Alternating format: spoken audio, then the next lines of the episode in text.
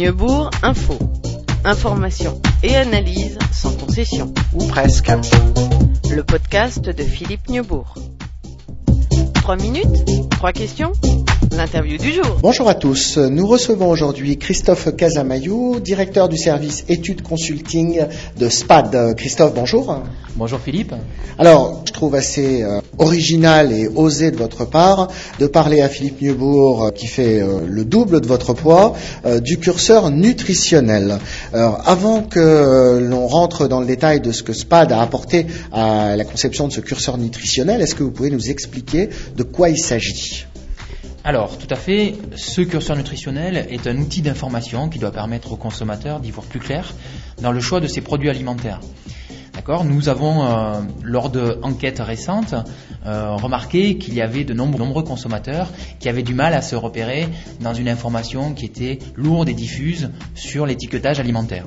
Donc le curseur nutritionnel vient d'être lancé par la société NutriChoice en collaboration avec SPAD et a déjà séduit les grandes marques telles que Casino ou Findus. Et les premiers, les premiers emballages alimentaires seront visibles dans les points de vente dès le mois de mai. Le principe, c'est de classer l'offre d'achat, tous les produits alimentaires qui se retrouvent dans les rayons, en trois catégories de produits, plaisir nutrition, plaisir classique et plaisir gourmand. Le plaisir, c'est donc que des choses positives. Il n'y a aucun produit mauvais sur le marché? Si, bien sûr, il y, a, il y a certainement des produits mauvais sur le marché, mais l'objectif est ici d'orienter le choix du consommateur en lui disant globalement il y a des produits gourmands, donc qui seront pas forcément mauvais, mais qui, par défaut, on choisira, il y aura un guide d'utilisation aussi de ce curseur. Ce, curseur ne sera pas communiqué uniquement euh, de façon simple en fait, il sera, il sera communiqué avec un guide d'utilisation, il y aura de la pub qui sera faite un peu partout en France pour expliquer comment ça marche, comment c'est constitué, comment, et comment s'en servir en fait.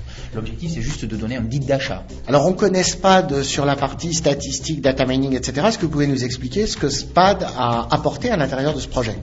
Alors tout à fait, l'idée au départ, c'était le service études consulting en fait qui a été contacté, euh, donc que je dirige, pour son expertise reconnue en analyse de données, mais aussi pour l'importante, expérience que nous avons acquise ces dernières années sur le sujet de l'étiquetage nutritionnel. Donc comme je vous l'ai dit, nous avons réalisé euh, plusieurs études en France notamment et en Europe, une étude en France avec la CLCV qui est une association de consommateurs, et en Europe avec le BUC, le Bureau européen des unions de consommateurs, qui ont montré et révélé notamment une forte attente des consommateurs vis-à-vis d'un système simple d'étiquetage permettant de se repérer dans cette offre alimentaire. Donc, la société NutriChoice connaissait SPAD pour le logiciel et a acquis le logiciel et était intéressée aussi par l'offre accompagnement pour les aider à mettre en œuvre cette catégorisation des produits. En fait. Et alors concrètement, à quelles étapes du projet est intervenu SPAD? Qu'est-ce que vous avez fait sur ce curseur nutritionnel? Mais d'abord, nous avons été contactés, comme je vous l'ai dit, par la société euh, NutriChoice euh, pour le logiciel SPAD. Et rapidement, au regard de leurs objectifs, nous nous sommes rendus compte justement qu'ils avaient besoin d'un accompagnement en matière de méthodologie statistique pour les aider à classer les produits en trois catégories. Derrière, c'est des statistiques, donc, au regard de, par exemple, les yaourts, on va avoir, ils auront collecté tous les produits du marché, ils auront fait une matrice sur lesquelles ils auront relevé les- le taux de lipides, le taux de glucides, de glucides, etc., les différents nutriments. Donc selon chaque catégorie de produits, on n'aura pas exactement les mêmes nutriments, forcément. hein. Les yaourts, on aura le calcium en plus. Et nous avons aidé donc pour chaque catégorie de produits à construire la meilleure classification, donc en trois catégories. Donc derrière, il y a des méthodes statistiques. Première, euh, première étape, accompagnement statistique. La deuxième chose, je participe moi au, co- au comité scientifique. Donc c'est un comité qui a été organisé pour assurer une neutralité, une objectivité. Donc il réunit notamment les docteurs Cohen et Serog, qui sont des nutritionnistes reconnus euh, en France en fait. Ils ont notamment euh, publié récemment un manuel qui s'appelle Savoir manger, qui est un best-seller qui est sorti en mars, euh, dont on a beaucoup ent- entendu parler.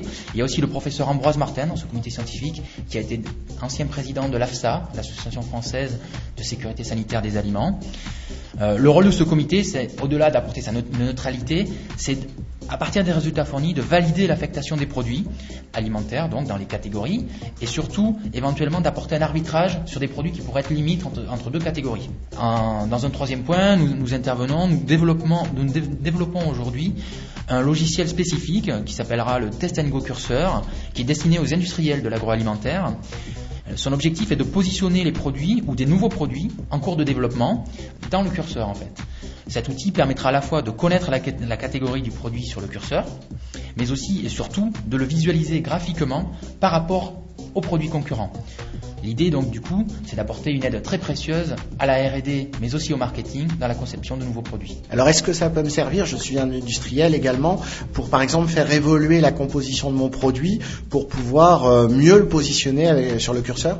Tout à fait, c'est justement l'objectif. Ce produit-là permettra à l'industriel de rentrer un taux lipide, taux de protéines, etc., en fonction des produits, de la gamme de produits dans laquelle il se positionne, et de voir justement où se positionne. Est-ce qu'il est plaisir nutrition, plaisir classique, plaisir gourmand?